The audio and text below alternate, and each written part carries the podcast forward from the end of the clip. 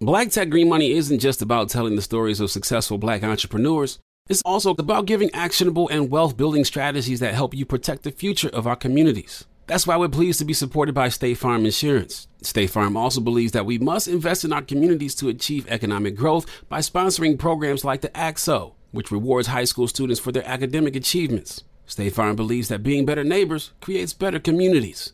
Like a good neighbor, State Farm is there. BP added more than $70 billion to the U.S. economy in 2022 by making investments from coast to coast Investments like building charging hubs for fleets of electric buses in California and starting up new infrastructure in the Gulf of Mexico. It's and, not or. See what doing both means for energy nationwide at bp.com slash investing in America. Tupac. I'm around. You don't want to what? Dance with me. See, I'm I'm not your average Negro. Negro. Hold up. Taz, I want to ask you a question real quick. Let's just keep it real straight shot with no chaser. I'm gonna get a little bit rough. Well, we don't stand for. Who will? I'm here for those who really believed in the American process. All of us. Straight shot, no chaser. With your girl Tezlyn Figaro on the Black Effect Podcast Network. What's happening, everybody? This is Tezlyn Figaro with Straight Shot, No Chaser, the podcast on the Black Effect Podcast Network on iHeartRadio. We are continuing our series, our partnership with the George Floyd Foundation in reclaiming your time. I took uh, that hashtag or that saying uh, borrowed from uh, Maxine Waters when she talked about reclaiming her time. I thought it would be a good uh, framing on the prison system and how you reclaim your time, getting the time back that you lost. And so, one thing they always say, you can never get time back. But the idea is how do you do better time, as they say, while you're doing your time? And how do you get back what you lost? And how do you come to the understanding that some things uh, you may have just lost and had to move on. And the part of that that is so critical of understanding those differences is the mental health aspect. And that is what we're focused on on this particular episode. If you can do me a favor, go back and listen to all of the episodes previously to this one, because it does give you a framing and a shaping and understanding of those who have been directly impacted, those who have served time, those who, who are directly impacted, indirectly impacted, those of us like myself that have been supporters of people who have been sentenced to long prison bids, which is very different a lot of times than short. Um, because of all the psychological things that go with the longer that you stay in prison while doing that sentence and out, and having professionals like my next guest that I'm getting ready to introduce to give you all of the necessary framing with actually understanding this from a larger standpoint. And we also had Dr. White on, who is a spiritual advisor that talked about the spiritual side of it and the healing of the heart. As this series continues, and maybe we'll do more, well, we'll bring some of my guests back to have a longer conversation, to maybe have different perspectives uh, from different folks and maybe even a panel discussion is what I'm thinking about now and just really getting down uh, to a lot of, of these issues. So my next guest is Dr. Selena Smith. She's a psychologist. And the reason why uh, I was so, I, I'd asked folks um, to, if they could recommend uh, any black psychologists that could talk about what it is like to work with incarcerated individuals, that population. And she literally was a heaven sent dream. And the reason why I say that is because being, uh, you know, living in Oklahoma City, I just would not have imagined, and I, I don't live there now, but I just would have never imagined that the person that popped up in my inbox uh, was someone that was a psychologist at Mabel Bassett Correctional uh, Facility that is right around the corner from my grandmother's house. And it's also been important because a lot of this series has talked a lot about our men and black men, you know, obviously being a, of the largest, you know, demographic in prison. Mm-hmm. But the women, the conversations about women have been uh, left behind, not just in this series, but as we have a conversation about incarceration, period. And Oklahoma has more women in prison than anywhere in the world. And so for Dr. Smith to have, first of all, she has a phenomenal background. If you have access to the internet, you certainly can look her up. But it was the part of Mabel Bassett that really stood out to me because to be able to have a black psychologist that in particular dealt dealt with women who were incarcerated to me was just spot on on what I wanted to touch on this series. So I do believe uh, that everything has uh, timing and purpose. And I want to welcome uh, Dr. Smith to the show uh, to to talk to us today. And everything has its time and purpose. So thank you for using your time, Dr. Smith, to to join no us. Thank you for having me today. Yes, absolutely. This is such an important topic, and it, so I thank you for doing this series. Absolutely. So let's get straight to it. Um, give us some framing because you you've done uh, therapy and counseling uh, centers you've worked mm-hmm. directly mm-hmm. uh, in the prison system you now uh, have your own coaching and consulting services i mean you've done mm-hmm. quite a bit with uh, department of veteran affairs mm-hmm.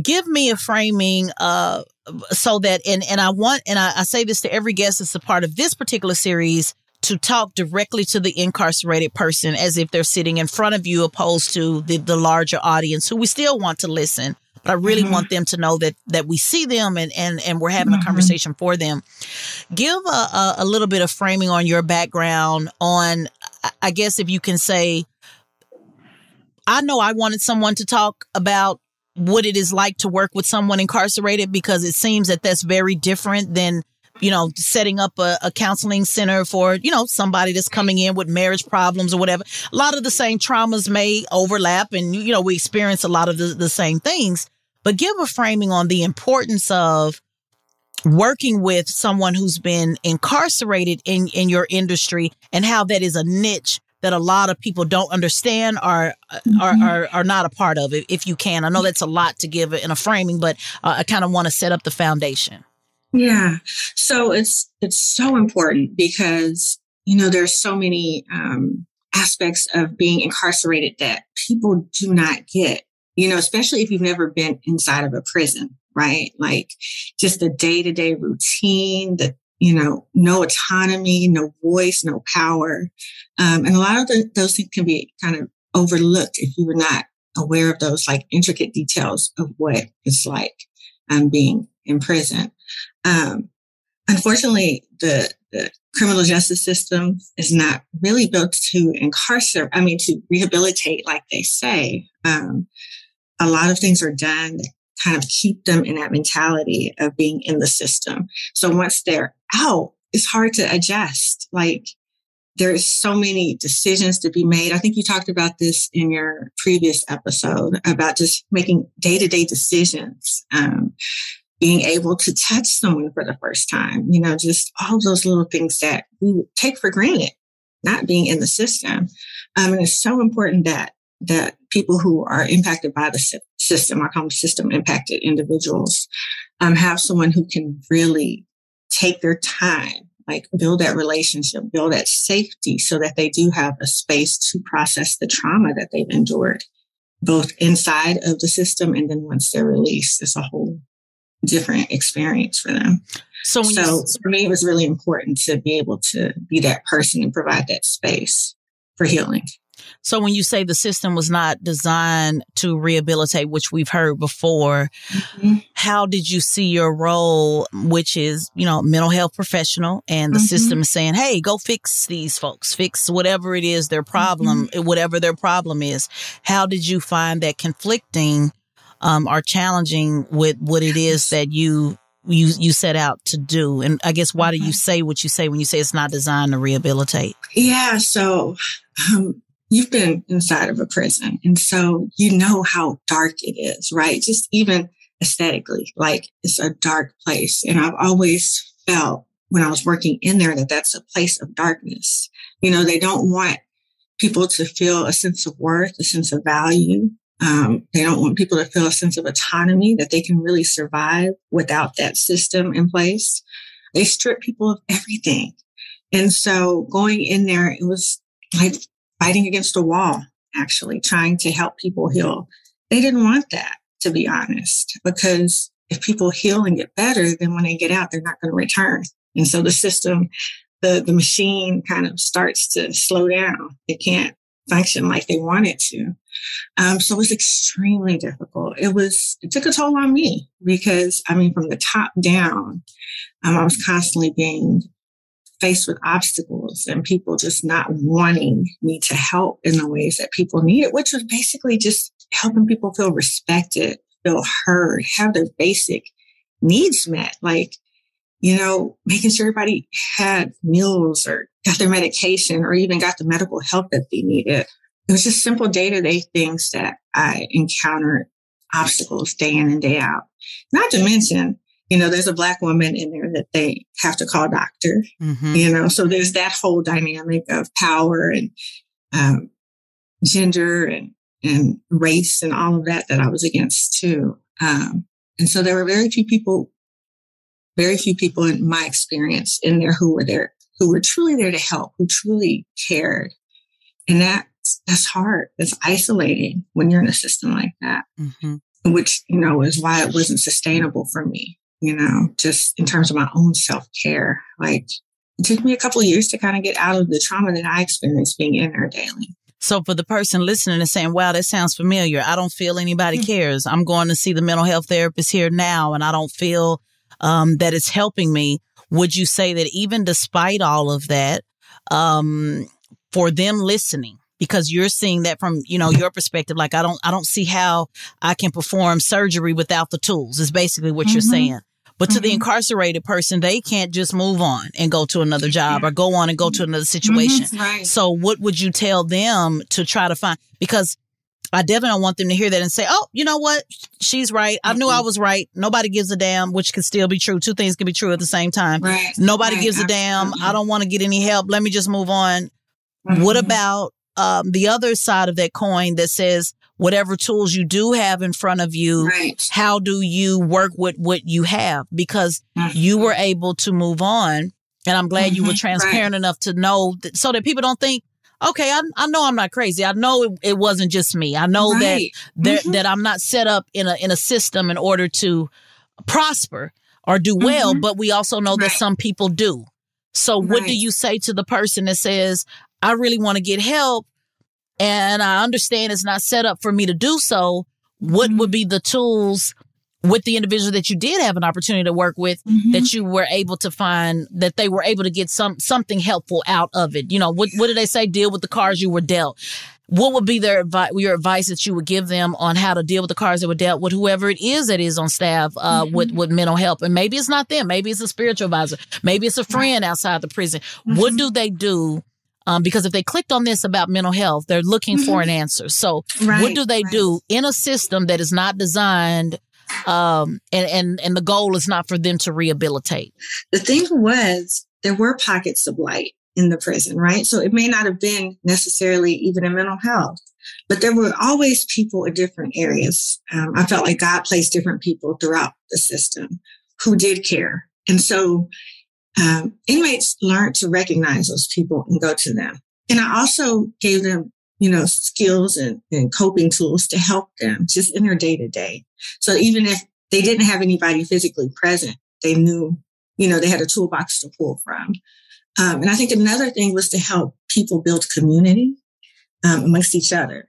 So sure, maybe we don't have anybody, you know, who's working here who really has our best interest today on a given day but we have each other. We have these people within, you know, the whatever location you're in, if you're in an actual prison or, you know, who are sources of support and hope and light. And so, you know, I did a, a, a journaling group to connect women while I was there, just so they could learn how to lean on each other, how to like actually write through their their feelings and their experiences. Um, and I pushed them to kind of think about concepts that they hadn't really thought of, like self care you know, um, learning how to forgive themselves because there was a lot of guilt and shame, especially, you know, mothers who lost children. Um, there were women in there who were pregnant and, you know, had to go have, deliver a child and come right back to the facility. There was a lot of guilt, a lot of self hate. So just helping them slowly unpack those, you know, um, ideas for themselves um, to help them start doing the work. That was really important. And so they would go and talk to their other friends about it. You know, they created their own families in the facility. So, you know, they would share this information. And so that kind of helped me when it was time to move on to know that I had planted some seeds and given them some tools to help. And so even if you don't have a mental health provider you feel comfortable with, you know the people in your facility who do care and so identify those people, connect to those people, spend time with those people, let them pour into you because that's, you can't do it alone. That's for sure. You can't make it alone because it's just so much every day that, that you're fighting against. So yeah, that would be my advice. Yeah, the last episode we did, uh, we was talking about that because Spud didn't believe that he could be a writer, and he never thought about it. He started writing just to escape, you know, everything that was going on. And it was somebody else who was incarcerated. It was like, man, this is really good. And as he passed that around and people started reading, it was like, man, you need to submit mm-hmm. this you need to submit this manuscript. And he never thought about it, never thought being a writer. Mm-hmm. Now, 16 books later, published, you know, the largest black uh, book distributor in the country. That came from it. that community of support. Mm-hmm. And yeah, so, yeah. what what I'm hearing you say is, you know, utilize the tools that you have. Um, mm-hmm. you know, in front of you, the mental health provider or whoever it is. Mm-hmm. But in addition to that, really, you know, build community of support of mm-hmm. um, being able to I guess help someone else along that way. And it may not be the mm-hmm. way you think helping is, you, you know, it, it could be right. just sharing your story of honesty or just saying, Hey man, you know, I learned this and I, I wish I could have did this better or that better. Yeah. And I, I talked about that. And it's so interesting you said that because you didn't hear the episode that I just recorded before yours. Mm-hmm. And it ended with saying that, you know, if you can use your time, not just your time locked up, but when you mm-hmm. get home, your time on earth, period of trying to make mm-hmm. somebody else's time on earth just a little bit better, yeah. then that alone can bring you enough light, you know, to to stay mm-hmm. encouraged as we all, you know, fight this battle. If you had right. to give us some other tools, you one you said and this is important because I want to give people because when I have an expert on, I want to give some tangible mm-hmm. tools. One, you said build community um, to reach out mm-hmm. to those who are around you. Um, can you name a couple of other uh, tools that you found helpful with the folks that you uh, dealt with? You talked about self healing. You talked about forgiveness, about forgiving yourself. Mm-hmm. You talked about journaling. Are there some mm-hmm. other tools that you can give in uh, incarcerated individuals on how to deal with, you know, their mental health, whether it's when mm-hmm. they get while they're doing time or when they get out? Well, one of the things you mentioned was just, you know, the talent there, right? You're talking about your friend and how he was so gifted in, in writing.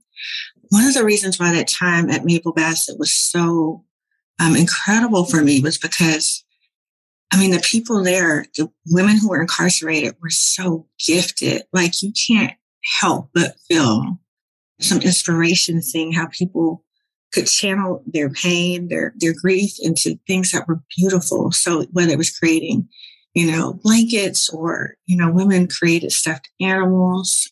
I mean, it was just so much talent there. And so, you know, even learning how to channel that into something that's beautiful.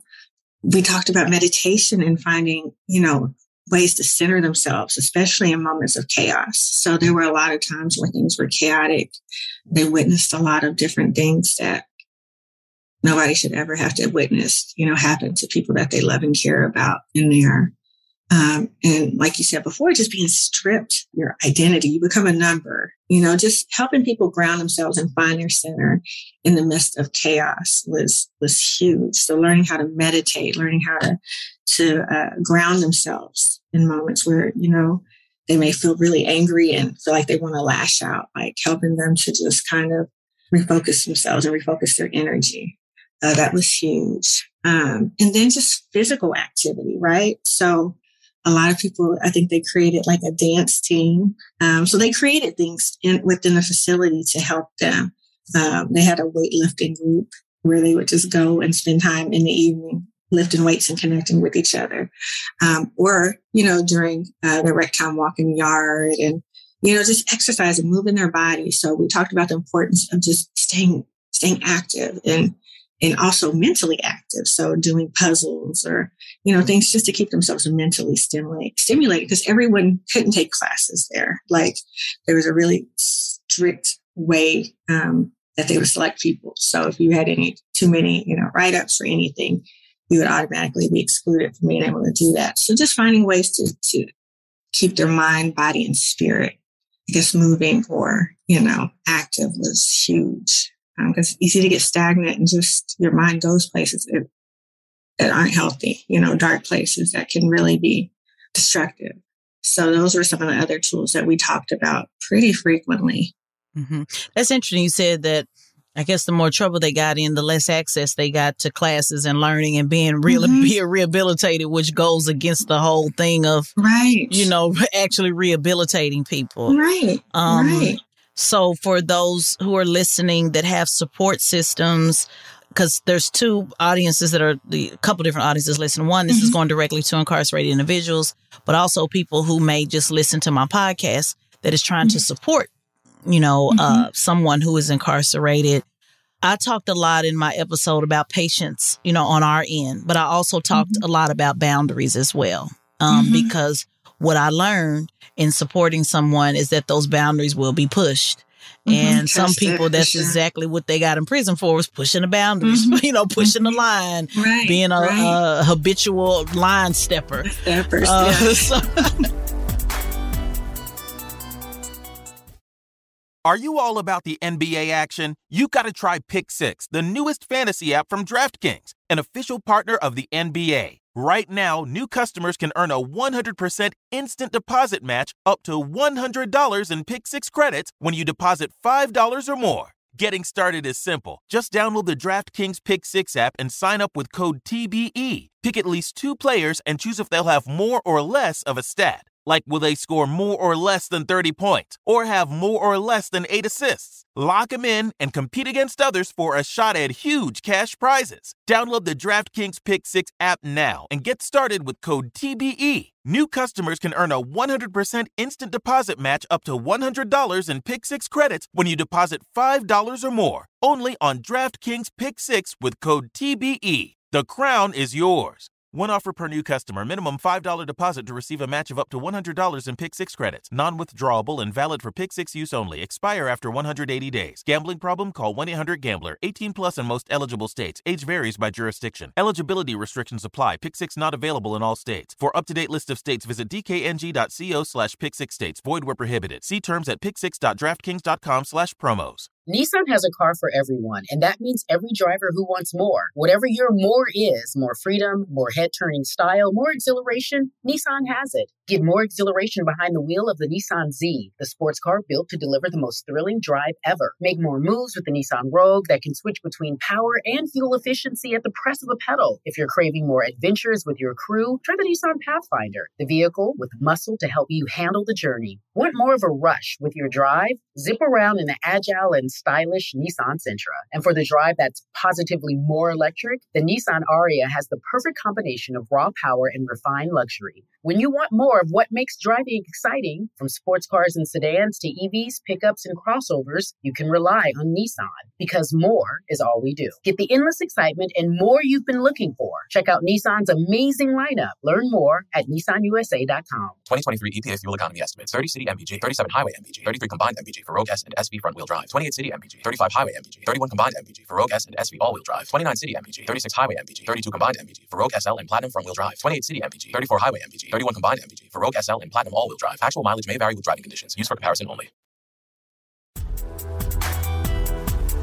So, what would be your advice to those who are listening and twofold one with setting boundaries the important the person that's you know providing support and also mm-hmm. the person that's receiving the support understanding that those boundaries are not a rejection of that person but being able to keep your support system sane because if you drive them crazy then nobody can help anybody. Right. So, what right, would be right. uh, some advice uh, on boundaries? That was something that I was tested with too. You know, being someone who was there to help and someone that they saw perceived as being safe. Like I had to set boundaries, and that didn't feel good for a lot of people.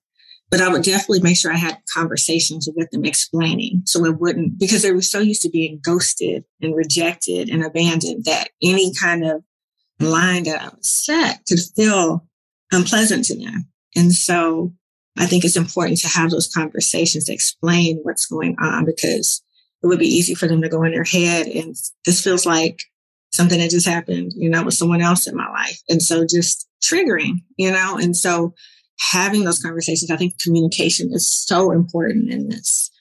But yeah, it, like you said, boundaries are because otherwise you'll crash and burn as a as a supporter as someone who loves and who's trying to help mm-hmm. because it is a lot it's a lot and the person who needs help realizes and feels how much it is. And so, yeah, for me, I think just always being open and communicating what's going on is huge in that.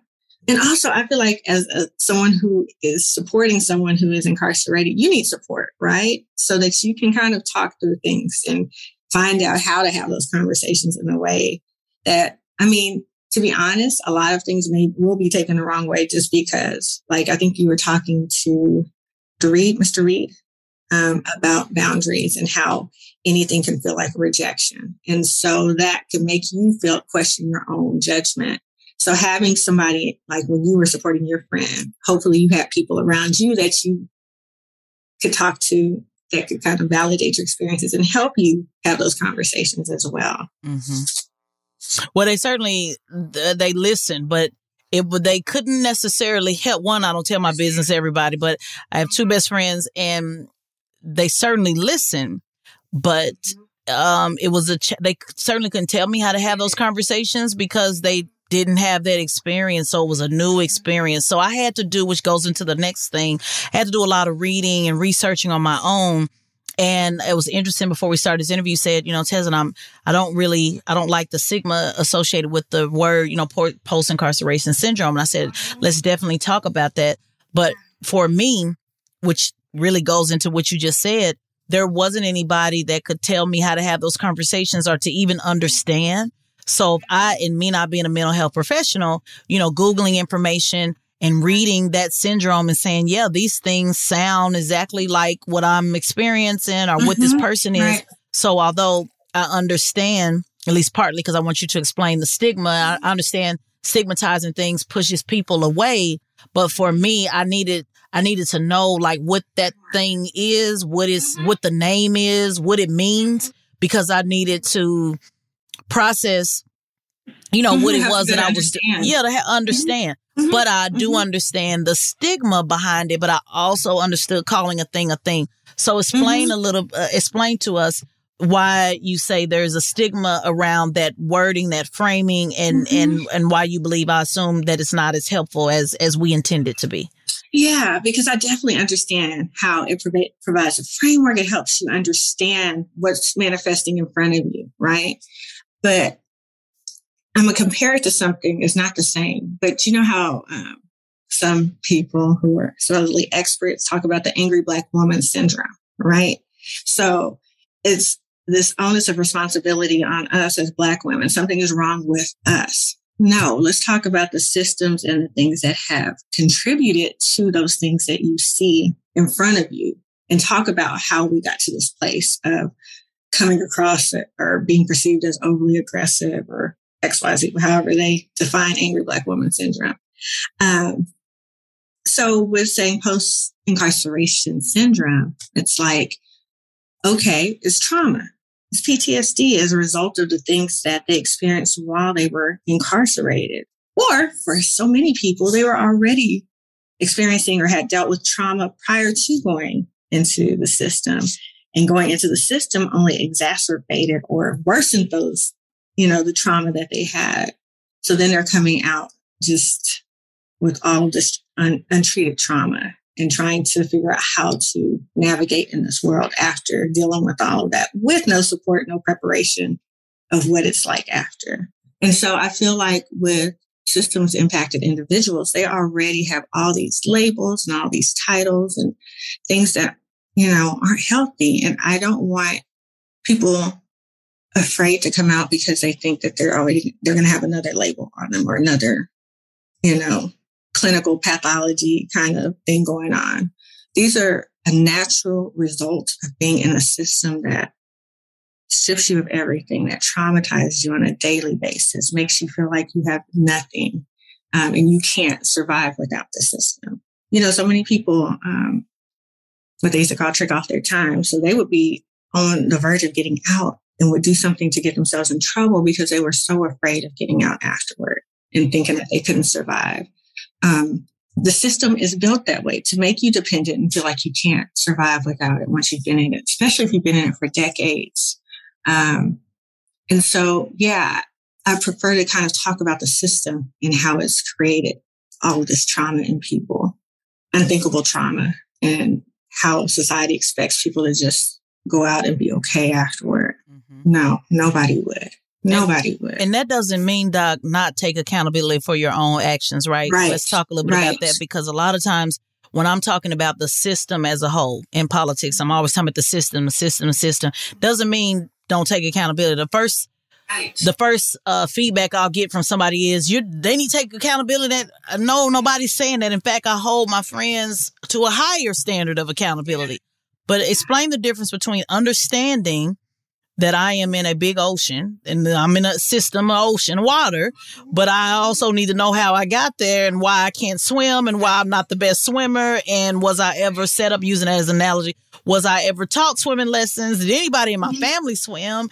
Like, do I know right. anything about all swimming at all? Yes. And that's yes. not taking accountability for me jumping off in, in the ocean knowing damn well I can't right. swim, but it says right. something to the the the body of water that I'm in. How do you Absolutely. balance that between blaming other people mm-hmm. for your actions and actually taking accountability? And if there's any tools you can give people on that. It's so funny you bring this up because I had this conversation with my father last week. He was talking about our community and, you know, financial literacy and, you know, just black business, you know, kind of that older way of thinking. Like, we need to do better. We got to get better. Like, why are we so, why do we sabotage ourselves in that way? And I said, well, dad, first of all, let's kind of look at historical context, right? Like, we didn't just wake up one day and say like, Hey, I don't, you know, want to be a poor business owner or whatever, you know, the thing is. We have overcome so much in such a short amount of time. And this is generational stuff. And people, if they don't get healing and actually seek treatment to kind of overcome that, we're doing the best. People are doing the best that they can a lot of times, especially with what they've seen around them, what's going on right in front of them. So accountability would be like, yes, I made a mistake and I've served the time, but you know, have I gotten the help that I've needed while I've been in here? No. Like, so you're looking at everything in totality. You're accepting your, your, your role in it, but also, like you said, how did I get here? How did, you know, what are the factors that led me to do this one thing that they may or may not have even done, right? Because we have people in there in, in prison who've done nothing wrong. So even if it's just being at the wrong place at the wrong time, being around, wrong, you know, the wrong people, I've been really um, active with the Justice for Julius Jones uh, movement, and that's something that Julius Jones talks about. You know, no, I didn't murder anyone, but I will admit that I was around the wrong people and people who were doing things that I shouldn't have been around. But so that's you know, an example of taking accountability. Like I should have made better decisions about the people I was with, what I was doing. Yes. Or, you know, people who have done things wrong. Yes, I did make a big mistake. Uh, but that doesn't mean that I need to be stripped of my humanity, reminded daily that, you know, I have nothing and I'm not ever going to amount to anything. Like you, no, nobody deserves that because we've all made mistakes and some of us have just been fortunate enough to not get caught up, but we've all made mistakes and we could all with one decision end up exactly where they are. Um, and so I think taking ownership of what you have done wrong, but also being able to look at the different things in your life that may have led to that. You know, I think we, we do a, we don't do a great job of acknowledging systemic stuff and what we've seen growing up, um, what's been modeled before us. A lot of people have not seen healthy relationships, healthy friendships, none of that. And that affects your decision making and the things that you do in life and even how far you think you can go mm-hmm. a lot of times. And also the support system or us out here that call ourselves supporting.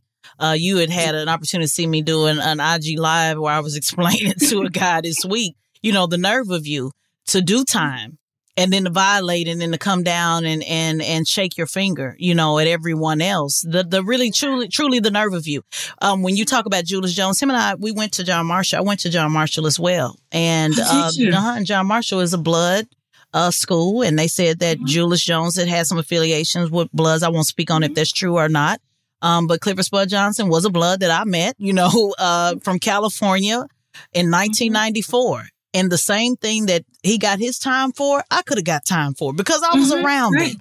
So the nerve of anybody You know, when we say, oh, it could be in it, like mm-hmm. I literally know it could have been me. I literally know I was in the wrong place on many occasions, wrong time. Yeah. And I've had an opportunity um, to not get caught up and then use mm-hmm. that to go and help others, never making an excuse for them or me because I knew that I was at the wrong place, wrong time. But at the mm-hmm. same time, I also knew looking back that I was 16, how right. much of my judgment, you know, was really impaired at that time, one meet, I'm, I'm a cheerleader in school, but then on the weekend, I'm with all the hustlers selling dope. Like, I get that.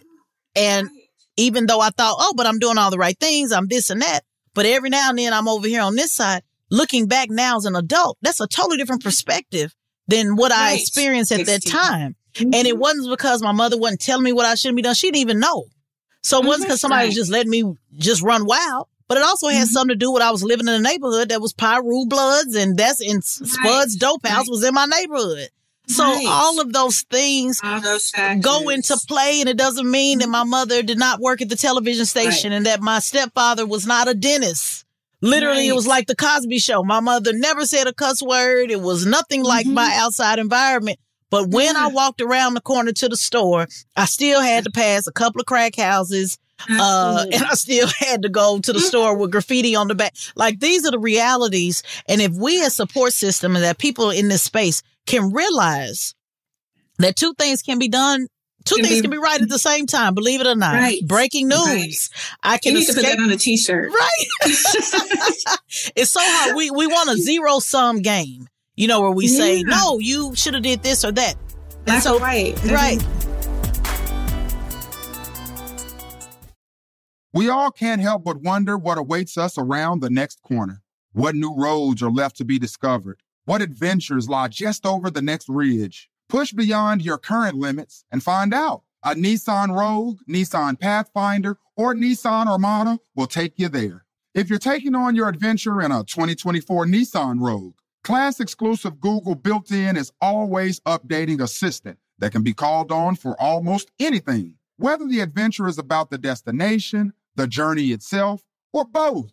Your SUV will match your tenacity mile after mile. And no matter how far you wander, you'll remain tethered to home without the need to connect your phone.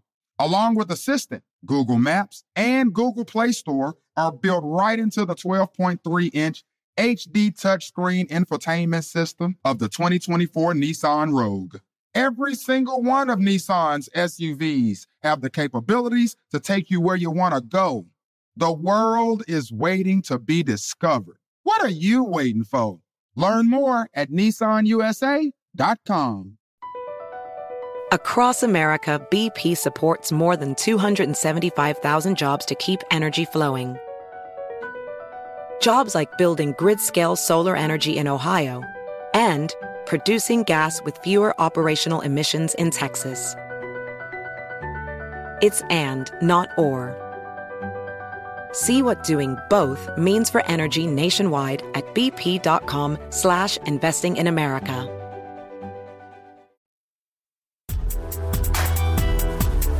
And, and, so for me, Doc, with my personal story, and I didn't get a chance to get on this uh, in this topic with Spud, um, which I've told this story before you know, the homage that I pay to him on just believing in me, you know, even as a young girl. And I'm saying, hey, I want to go do more of my life. I want to go to Dallas. I'm going to go with nothing, you know, the shirt on my back, mm-hmm. no place to stay, no nothing. It was him. It was the streets that gave me that mm-hmm. opportunity. My dad wasn't in a position to do it. My mother was not in a position to do it. So I cannot forget about those that did help me along the way. And it doesn't mean that he doesn't get a pass. I mean, that he gets a pass to do whatever and say whatever. And I make all these excuses. What it means is I know the environment that I came out of, that big body of water that I use that analogy, that ocean. Mm-hmm, and I mm-hmm. knew right. that somebody gave me, uh, threw me a life jacket. Mm-hmm. And it's mm-hmm. that same somebody that got that drowned in the same system, the same body mm-hmm. of water that I will escape. And so now right. it's up to me to throw back that life jacket. That's yeah. right. And it's a it's a mm-hmm. life jacket of knowledge and understanding, not one to make excuses, not one to say, well, you could have did like me, went to the military and then moved. Cause I did. I knew, I knew that those around me, uh, both of my best friends had babies at 16.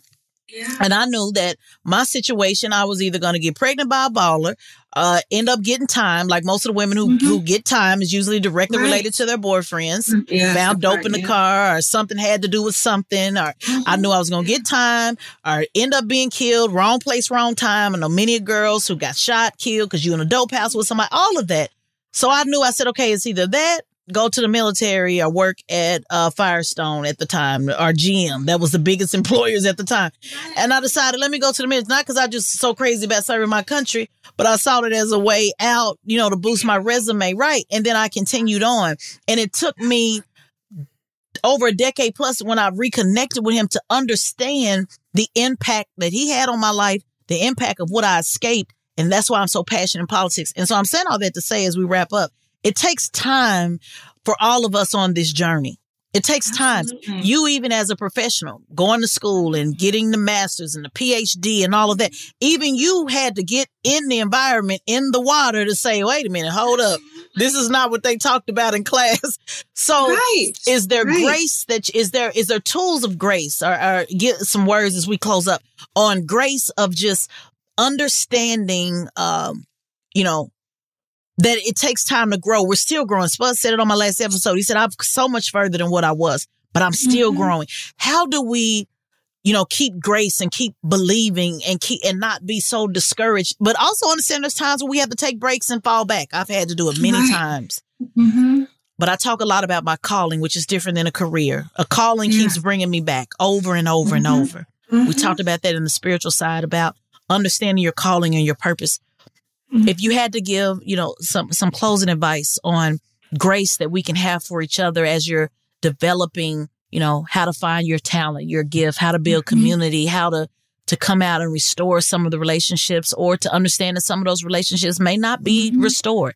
What what are some closing thoughts that you have um, that maybe you have told uh, folks before on allowing um, that grace and patience to a group mm-hmm. of folks that didn't have a whole lot of patience. They wanted everything, mm-hmm. you know, right now mm-hmm. for the most part, not everybody. So what, what do you, uh, what are some closing thoughts you have on grace and patience?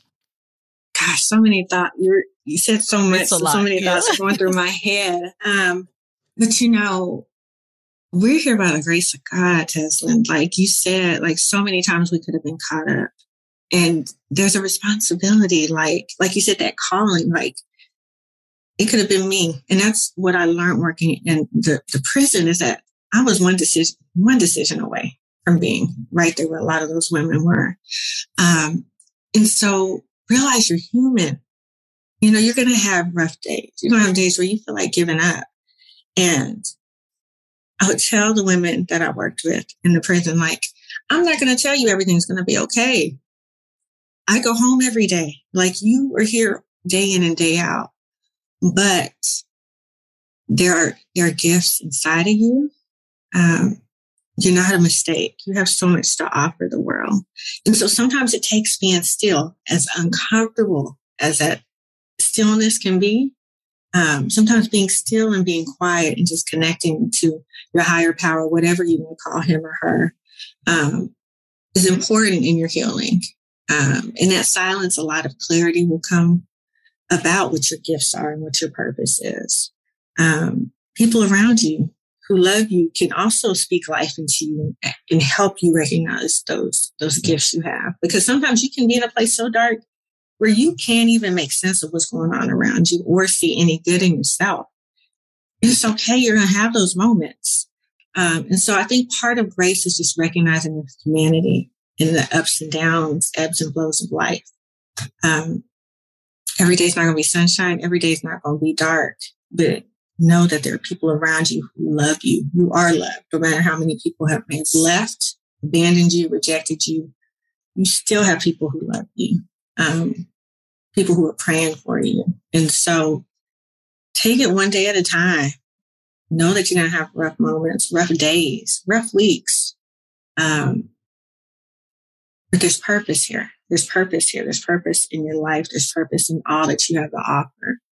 And so I know that feels really vague, but I also, I know I can't, you know, speak to everybody's situation. And even, you know, some people may still, after hearing that, feel like, you know, there's no point um, in, in going through this, but there's purpose. And I just, I guess faith is the biggest part of all of that. Even if you can't see a way out or that things will get better, just trusting that it will. All of these things will be revealed in time. Your gifts, your purpose, even your support system, those people in your corner who you can truly go to and depend on. If you can't see it right now, you will, it'll be revealed, but just take it one day at a time. Yeah, I'm glad you said that because that's that's what I was gonna piggyback on about. Um, even though you can't see those people now, they may be revealed in time, and I want to speak to mm-hmm. that as we close. When you said understand that there's people around you that love you, and I want to speak um, to those who are listening who may say, "No, I literally don't have anybody." You know, everybody literally may not have somebody who loves mm-hmm. you that you can see and touch and tangible. Right. But I do want right. to speak to that to say that when you are saying people love you, understand it may be somebody that you do not know. And you you have to understand that um, just to put some mm-hmm. context that it may not be a cousin or whoever it may be somebody like me that loves you enough mm-hmm. to do this or dr right. smith that loves you enough or people in this space or the george mm-hmm. floyd's foundation that loves you enough to want to give you this understand that that love is not always tangible and we talked about that when we talked about really leaning into the spirit and the Holy Spirit, regardless of your mm-hmm. religion or whatever that is for you, that sometimes things are not tangible. Things are not, they can't be touched. Like they say, we walk by faith and not mm-hmm. by sight. So when we say that there are somebody that loves you, you are listening to two women that love you right now. Yes, deep. And love understand that and have faith in that. And, and rather than being upset with the people you can touch that may not make you feel love, focus on those that do and anybody that gives their life to this work. Mm-hmm. It has to be some genuine love because it is yes, definitely not easy. yes. it is yes. definitely not easy to do. Yes, but there are people who are fighting day in and day out. Yeah.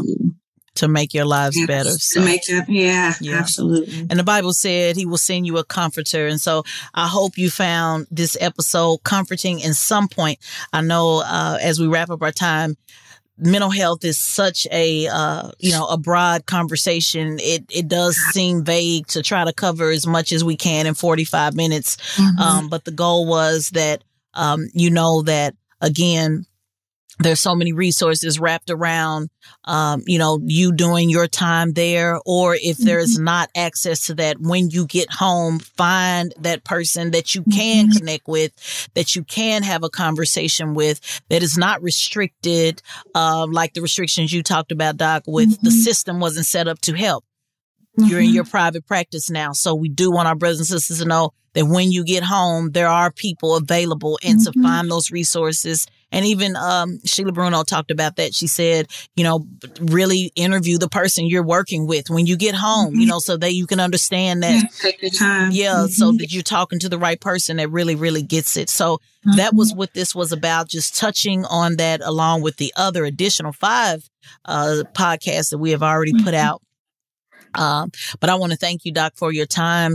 Um, is there anything in closing that um, I know, again, to most of the folks who are listening, you know, may not be able to reach out to you because, you know, mm-hmm. restrictions of website and so forth. But for people who are listening, um, that are, you know, listening um, to my podcast normally, is there uh, a place where they can find you or if you're interested in, in and they want to know mm-hmm. more about your services as we close up? Yeah, um, you can find me on my website, um, realliberation.com. Um, the name of my practice is Real Liberation Coaching and Consultation Services. Um, and REAL stands for Restore, Empower, Align, and Love. And so I feel like all of those are components to healing, true, true healing. Um, so you can find me on my website. You can find me on Instagram at um, Real Liberation Coaching. Um, I'm on Facebook please reach out. I mean, this is definitely a topic in a population I'm so passionate about. And like you said, I feel like I've been called to do this work. Um, and people who are on the ground fighting for the rights of those who, who can't fight for themselves, I'm here to provide support as well. So I support the Justice for Julius Coalition members who went through a traumatic experience in November. So if you're struggling with just even the activism component and the toll it's taking on your mental health, um, that's something I'm also very passionate about. I'm um, glad you said that. So. Yeah. Cause it does, it takes a toll. It, it does a take toll. a toll. And yeah. I, am so glad you said it because I'm sitting here listening to you and I'm like, well, I was just thinking before you said, I was like, I wonder what the mental health person do when they need mental health too to deal with the mental health, you know? So, cause you're a human yes. too. And so yes, I, I, gotta find you a good one. Yeah. Mm-hmm. I pray mm-hmm. that as you're healing others that you find healing also. I know I do. When I'm helping other people, I, I preach to myself. I'm not just preaching to mm-hmm. them. I'm preaching to myself. Oh, absolutely. Because, I post stuff all the time. I'm like, I'm talking to myself. Right. Just help somebody. I'm good for it. Yeah. Yes, but yes if you're doing the work, make sure that you have somebody in your corner too. I have a fantastic psychologist who helps take good care of me. Yeah. As a mother and doing this work we're doing, and it's a lot. It so is. make sure you're taking care of yourself and you're good to yourself as well. Mm-hmm. For it sure. Is. And I'm learning that as I as I grow. You know, I'm I'm learning. I have a teenage daughter now, and I was like, let me make sure that I'm not that my frustrations from what I'm doing is not pouring on her or being extra about one thing. And, you know, how much is she supposed to, you know, just understand that I got a stressful job. Like, when is it, you know, do you fuss? Do you go on and on and on? And a matter of fact, I, I told, I told, um, my cousin yesterday, I said, if you see me fussing and you think I'm going on too much, stop, like send me a text to say, Hey, cause you're doing a little bit too much. Realizing, you know, that there's always room to grow you know, and how how what I do affects so many other people around me. And so yeah, I am raising try- a little girl. Yeah. I mean, my daughter is three and it's like I'm always trying to be mindful of what I'm modeling for her. Yeah. Like what is she seeing mommy doing? Is she seeing mommy take breaks? Is she seeing mommy get stretched out and looking crazy because I just I'm giving too much of myself, you know, those that, that's huge. And it's really hard when you got a woke, uh, extra woke mama because everything we do that we're showing them, it's all about the bigger plan and the down the road. Yeah, I told my daughter, I was like, and breaking curses. I know. I, I, I yeah. said, I know it's hard having That's a woke mama, but but just the lens that I see, you know, and I'm yeah. trying to. You know, I'm always having conversations. You got to understand it's going to be different for you as a black woman. You got to da da da. And I That's told her, I know, I know it's hard. I know it's hard, mm-hmm. but I'm hoping down the road when I'm dead and gone, you'll It'll look back off. and be able to say, Mama was mm-hmm. right about that. So it is it's hard. I'm sure it's really hard yeah. having a, a, a psychologist as a mother. right. Also, right. Yeah. I'm 42 with a three year old. She probably like, Lord, right. I bet. Yes. Well, Thank Blessings you. to you, uh, Dr. Smith. Thank you again for joining me. Uh, thank you for all of this, for those who listen, all of the, the detail and preparation that you put into this interview um, and our back and forth exchange. You were wanting to make sure yes. it's so important to you that you understood uh, to you, you know, that you, you, you mm-hmm. really wanted to wrap yourself Absolutely. around this conversation because you understood the impact and how important Absolutely. it is. And I found that very, um, uh, a breath of fresh air and impressive and like okay she she gets it like mm-hmm. this is really really important to her and so that that means a lot that you didn't even take mm. just this conversation um, mm-hmm. for granted so uh yeah mm-hmm. and whatever i can do to help with this please yeah. and i mean it with all my heart i would love to help yeah this is this has been a joy and it's yeah. wonderful just getting to know you. You're yeah. an amazing human being. Oh, thank you, Dr. Smith. I don't know if you hear that enough, you know. Well, I, I can always use an extra one. There's nothing wrong with you. you need to know that. You are giving you're giving a lot of yourself. Oh. It's it's making a difference. I appreciate it. I, w- I will say that I hear more boos and I hear applauses. I this know, this this industry is set up that way. So any any extra one that I do, and it's kind of like the psychological. You know, somebody say, "Well, you know, I don't want to blow your head up, but I want to tell you how great you are," and I say, no, like we need that because it's so much. We get so or, much of the negative that I assure you, I get way more negative than I'll ever get positive. And if I'm taking out the time to believe in our us, our people, then feed me too, because we both have to be fed, or the car can't go nowhere without no fuel. Somebody got to be driving. Somebody got to pump the gas. Somebody got to put five dollars in the gas. Like we have got to figure out how to move this vehicle forward, and it requires all of us. And we can never love on each other yeah. enough. And we don't love on each other enough. We just don't. And and that's why we get burned out and why we say, forget it, it's no point. It's no point in talking to dead people. Why talk to the, the cemetery? Doing this work is like going to the cemetery and having a conversation, expecting people to talk back. So it's very, mm-hmm. very tough. So anytime we can yes. show love, I'm pouring into you as much as I yeah, can. and you, you the same. So you know, our conversations back and forth. I'm like, Doc, I get it Take a break mm, for yourself. Make sure you're taking a break for yourself. I don't have to know you to know that. I just know what the stress yes, involved you know. in running a mm-hmm. business entails, you know. So, mm-hmm. and, um, and, not, not even counting life. Yeah. Right? Life, yeah. Life, life yeah. goes on regardless of whatever's mm-hmm. going on. They don't care about the system and the water and, the, and all of the great analogies I said. Life goes on. Bills got to be paid. Stuff got to be done. People got to be raised. Like, this, this is what it is. So, um, that's very tough. And uh, I'm gonna do some podcasts on that, uh, you know, later on, just because you uh, and and you confirmed it by saying even people in this space who need help, and I, I want to really, I'm gonna I'm gonna deal with that because the past weekend, um, when I went to the Trayvon Martin Foundation, yeah, yeah it, oh man, I'm telling you, just being around other people that get death threats and deal with what I got to deal with, and even though we don't all move the same, and I don't, and there's thing we have many conversations on saying, hey, I would have did it differently, or I wouldn't have necessarily did what you did.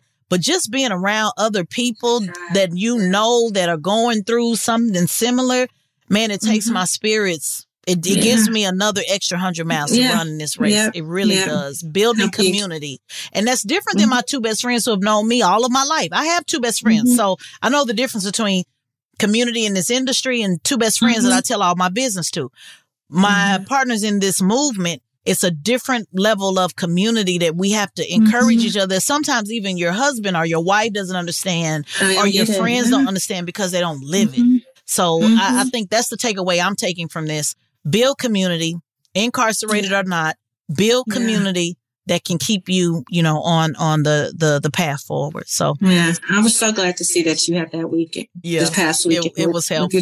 Your, the village, you needed that. Yeah, just that refuel. You do. So, I'm glad you recognized it. it was a refuel. Like it wasn't just literally, you know, refueling at the bar, which was nice, by the way. But it was it's always good. It was a, it was a psychological refueling, you know, that is just so so necessary. So absolutely. So thank you so much again, Dr. Smith, thank for joining you. me. Um, everybody, you. please uh, do yourself a favor, go back, listen to the this entire podcast series. Again, shout out to the George Floyd Foundation for giving me the opportunity to host this very, very impactful series and subscribe. One of the most important things we can do to keep at least these conversations going is subscribe to the podcast. I always talk about 70% of podcast listeners are not black. And so it's important uh, that the powers that be understand that we need information as well. Everything is not always a video or TV or two minute Instagram post we have to be able uh, to put information out that is helpful to us. So shout out again to Charlemagne the God and the Black Effect Podcast Network for even understanding the need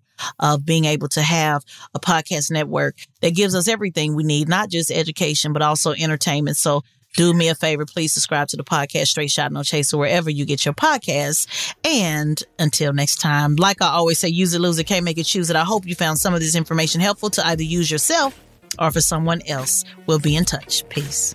If you like what you heard on Straight Shot No Chaser, please subscribe and drop a five star review and tell a friend. Straight Shot No Chaser is a production of the Black Effect Podcast Network and iHeartRadio. I'm Tezlyn Figaro, and I'd like to thank our producer, editor, mixer, Dwayne Crawford, and our executive producer, Charlemagne the God. For more podcasts from iHeartRadio, visit the iHeartRadio app, Apple Podcasts, or wherever you get your podcasts.